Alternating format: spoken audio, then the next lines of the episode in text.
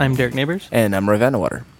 And today we have a few things we want to talk about. The first thing we're going to talk about is executives in Agile. How do you handle executives in Agile? Is that even a question, like a valid question? I mean, I think... I guess it presumes that there's something to handle, right? Yeah, I guess to me, like, you know, when Agile first started, there was no Agile to talk about, so executives were completely non-aware of it. So, I mean, if you look at almost everything that exists that is Agile or it has to do with Agile, it's largely focused around teams and really at the team level.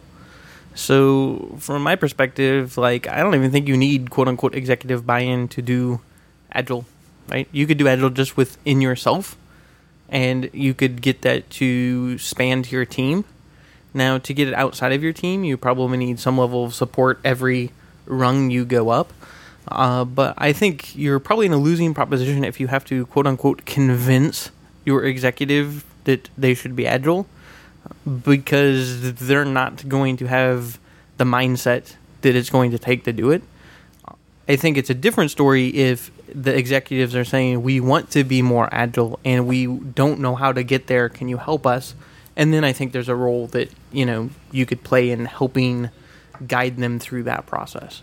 I could kind of see that in a small organizational structure where if you have maybe like an executive only a few levels above the team, where teams start performing up to the limit of what they are currently allowed to do, or the limit of their self-organizability, right? That's trademarked. So if they're up against the limit of that, like, I could totally see the team approaching the executive and being like, listen, like, we really want to get better, and right now you're behaving in way X that is holding us back. We, like, what can we do about that? Yeah, well, I mean, but I think that's different than trying to sell Agile. So I think the problem that people have is they try to sell executives on Agile, opposed to saying, like, here are the things that aren't working. We're not trying to prescribe an answer, right? I think that's a much better sales technique than, you know, like, we need to do this Agile thing. And right. I think we can see it in the difference in our clients that come to us. There tends to be two funnels. There tends to be the funnel that says, I want to be Agile and I want my whole company to be Agile, and all I care about is agility. Or, like, what the hell does that mean from a, like, you know, you manufacture widgets, so, like, why do you care if your company is quote unquote so doing Agile, right? And then I think there are the people that come to us that say, like, we're not the best company we can be, and we know it's because we've got these problems and this baggage that is holding us back. And we think some of these Agile principles and values and frameworks could help us get past those problems, right? And so I think it's very rare that we hit the second one where they've been sold Agile. Right. I think the first one is much more common, where it's usually like some executive has read a book or talked to a CEO or executive at another company over a game of golf or something like that. Or they have recently been acquired from a company that did quote-unquote Agile, right? Yeah. Capital A Agile. And they don't really know what it means themselves, but they have been sold this tale of success that it means more, better, faster, stronger. So speaking of tales of success, what do you guys think of the big rewrite? Never, ever do it, ever. Yeah, I don't think I've ever seen a tale of big rewrite success. I've been part of big rewrites. It's very alluring, right? Like, it seems like it would be a very good idea. You've got this big kludge with a bunch of technical debt that's causing all kinds of problems, so just get rid of it, right?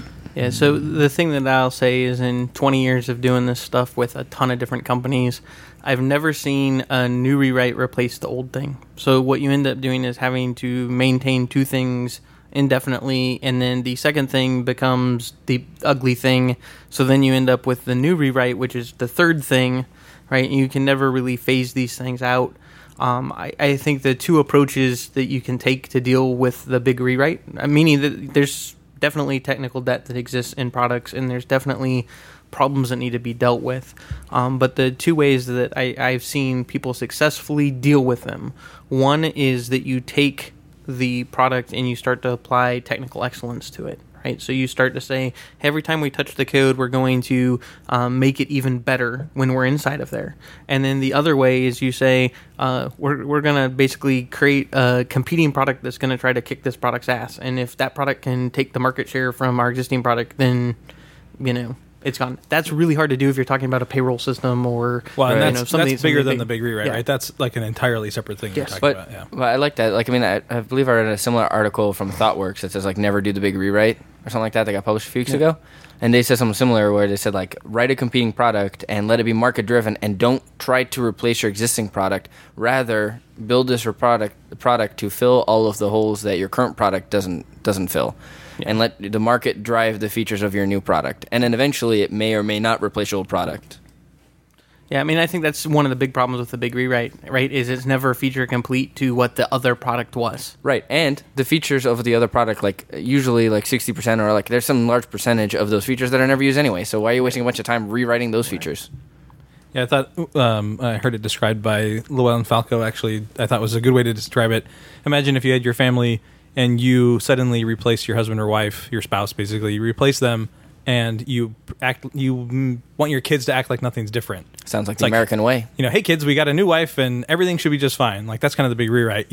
Everyone thinks it's going to be that way. You're going to get this newer, better thing that solves all the problems, and no one's going to notice, but everyone does notice. I want to talk about working on one thing, or imposing a WIP limit. So there's a lot of maybe Scrum teams that have that problem where they work on 5 things all at once, and they never get anything done. And Derek, you and I were talking today about, like, thinking of things. I think it was an article you'd read about, like, doing an hourglass board where there was this kind of visual limitation of WIP, basically, where you could only work on one thing. And you were talking about maybe splitting that up and making little smaller things so that you can only work on a few stories. But maybe you could explain that a bit more. Yeah, I mean, I think one of the things we see in teams all the time, or I see in teams all the time, it seems to be, is that, you know, you'll be multiple days into a sprint and there are no points burned down.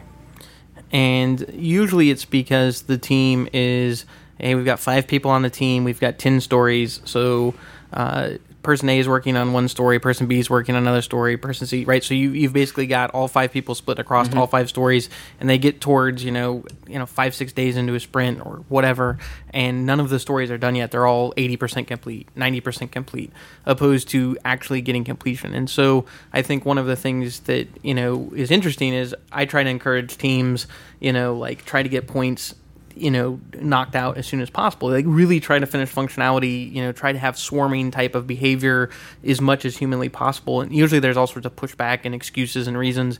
And so I think if you were going to be prescriptive on a team, you could probably do something where you enforce some kind of WIP limit at a story level instead of a task level. So you could say, like, you know, we're a team of 5 people and there can be no more than 3 stories being worked on at any given time. So, like, when you physically pull those 3 stories down, you can't go get another story until one of those stories is complete. That makes sense. I've worked on a team where we tried to do some swarming, and at first there was a ton of resistance because we'd have 2 to 3 pairs working on the same story, and it felt like we'd be stepping on each other's toes a whole lot.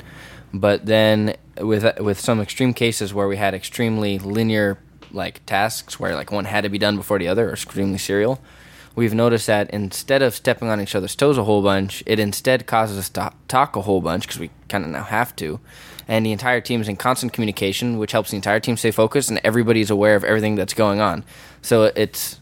Yeah, I like to say that teams that really buck against swarming, especially, like, extreme swarming, usually it means their design sucks or their code is extremely monolithic. So if everything is all in one giant method, yeah, I believe that it's very hard for us to all work in the same code, where if we've got a much more modular way of thinking, it becomes a lot easier to say, like, hey, I'll go add the verification stuff while you're adding the, you know, the this stuff, and while you guys are doing the front end stuff, right? Now we can very easily split up. If all of that's lumped into one file, like one method, that's much more difficult. And then even on the serial thing, you're exactly right. The problem is they just don't want to talk, right? So, I mean, if you're forced to basically say, like, hey, we're going to build a railroad track coming from each direction and we're going to meet in the middle, like, right, you need to be calibrating that, like, every step of the way, or you're going to end up grossly off. Right. So in a situation where the team might get, they get 5 stories almost done. It seems like every time that happens, everyone seems surprised at the end. And I've seen a team recently who I feel like has been ignoring their information radiators. And I noticed that because they had a build monitor that after a power outage came back on and was just stuck on the screensaver. And it's been maybe 2 weeks now and no one has noticed, I don't think. And so I was kind of wondering what it is about that where, you know, it was visual thing and it played noise and all that stuff. But it seems like it didn't take them very long to forget about it. And I've seen the same thing happen with boards and anything you would put up on a board. You know, why do you think that is? Why do you think people have a short memory for that stuff? I think there's, in such instances, there's sometimes a lack of demand for an information radiator. For example, ACI server is really important if you're releasing really often because you need to make sure your code is stable at any time. If you're not releasing for another 9 months, who cares if your code is stable for the next month, right? I mean, there's all sorts of reasons you should care, but like... That's the mindset maybe they get into? Right. Yeah, I think some of it is, you know, it's fucking hard to be accountable. Right, and so I think information radiators help us hold ourselves accountable, right? Because they kind of air our dirty laundry for us. And so I think when nobody else talks about it, like, why would I talk about it, right? Like, if my room is messy and I know I'm not allowed to go out to play until I clean my room, like, I'm probably not going to want my mother to come into my room if I know I want to go out to play. Like, I'm going to do everything possible to try to get out to play before she looks at my room, right? I think teams start to have the same behavior around information radiators in the sense of, like, hey, if one of them shut off or stopped updating and nobody said anything, like, I'm not going to jump up and say something because, like, that's just going to mean more pain for me at some point. Yeah, I've heard people talk about how, like a burn-down chart, for instance, if it looks like maybe after the first few days of the iteration, the burn-down chart is going, like, basically horizontal. I've heard people describe that as being useless. But I feel like that tells a very important story. So I could see that maybe there's some times where the team might see that stuff and say, well, you know, so we forgot to update it, and it doesn't really show us anything. It's not burning down, so it's a waste of time.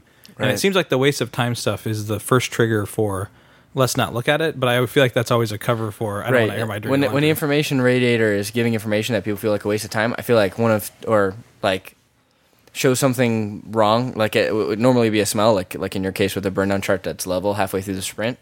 Or, for example, a Kanban board that keeps getting stuck with a whip limit of 3, and that seems to be like a bottleneck where things go wrong.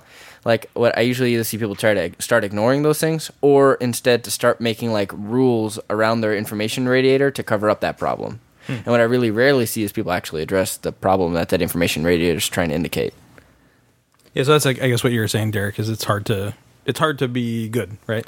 Yeah, it was really funny the other day. So one of the teams I'm working with has a retrospective goal to increase some of their test coverage, and they're all very committed to it, and they really want that to happen. But they've really been going kind of all out trying to do some work that's really challenging for them to do. And so they put up an information radiator to show their code coverage on a couple of pieces of the code, and it's been flat. Well, I had updated it for them the first couple of days just to kind of show them how it went. And I hadn't for the last 2 days. And so one of the guys that really cares about quality, really cares about what they're doing, he'd come up to me and said, like, hey, you know, nobody updated the chart. I said, oh, that's up for you up to date. And he says, oh, you know, like, well, it hasn't changed at all. Like, we probably shouldn't even have the chart. And I said, well, like, didn't you commit as a team to make improvement? He says, yeah, but, like, how are we going to do that? I said, well, are you talking about it and stand up? He's like, no. Like, well, why do you have the visibility? He's like, man. But if we do that, how are we, like, that means everybody's going to have to do more testing when they're doing features. And I'm like, but isn't that what you want? He's like, yeah, but that's hard. I'm like, hey, man, not everybody plays in the NBA. And he says, you're right. And I think that is the essence of it. I think people, it's really easy to say, like, I want more testing. I want to be a good developer. I want blah, blah, blah. And then when the rubber hits the road, it's like, well, that's hard. So do you think that's a case where maybe someone like the Scrum Master can kind of play Captain Obvious in that situation when the team, like when the team makes a goal to do something, and even let's say they go as far as making an information radiator, and then they don't do anything with it, and it's very obvious that they're not doing, like they're obviously avoiding it. Is that the role of the Scrum Master to say, or somebody, the coach, whatever, to say, hey, you remember about this thing, and kind of have that conversation? Yeah, I mean, you know, I really struggle with, can you hold people accountable or not? And part of me says, no, you can't, because everything's going to be after the fact. But I think you can encourage accountability, and especially if you do it via culture. And so I think one of the things you could do, like if I'm a soccer coach and I see somebody not training hard and I have the conversation, hey, Roy, you're really not training hard. If you want to start this weekend, you are going to need to step up your training. And if that doesn't happen, then I don't start Roy or he doesn't play. It's after the fact, meaning I wasn't able to hold him accountable during the actual practice, but I've set something in motion that kind of says like, hey, I know coach is watching, and if next week I don't perform during practice, there is a consequence to it, or there's an action. And so I think that you do need somebody out there saying like, hey, your goal, your retro goal was X, and here's a chart and it's not moving. What's going on, right? Like, can I force you to increase the coverage? No, but right. Like what I can do is say like, I'm instilling in you that somebody is watching this and we're having the conversation about it. And with that, we have run out of time. So thank you, guys. Thank you.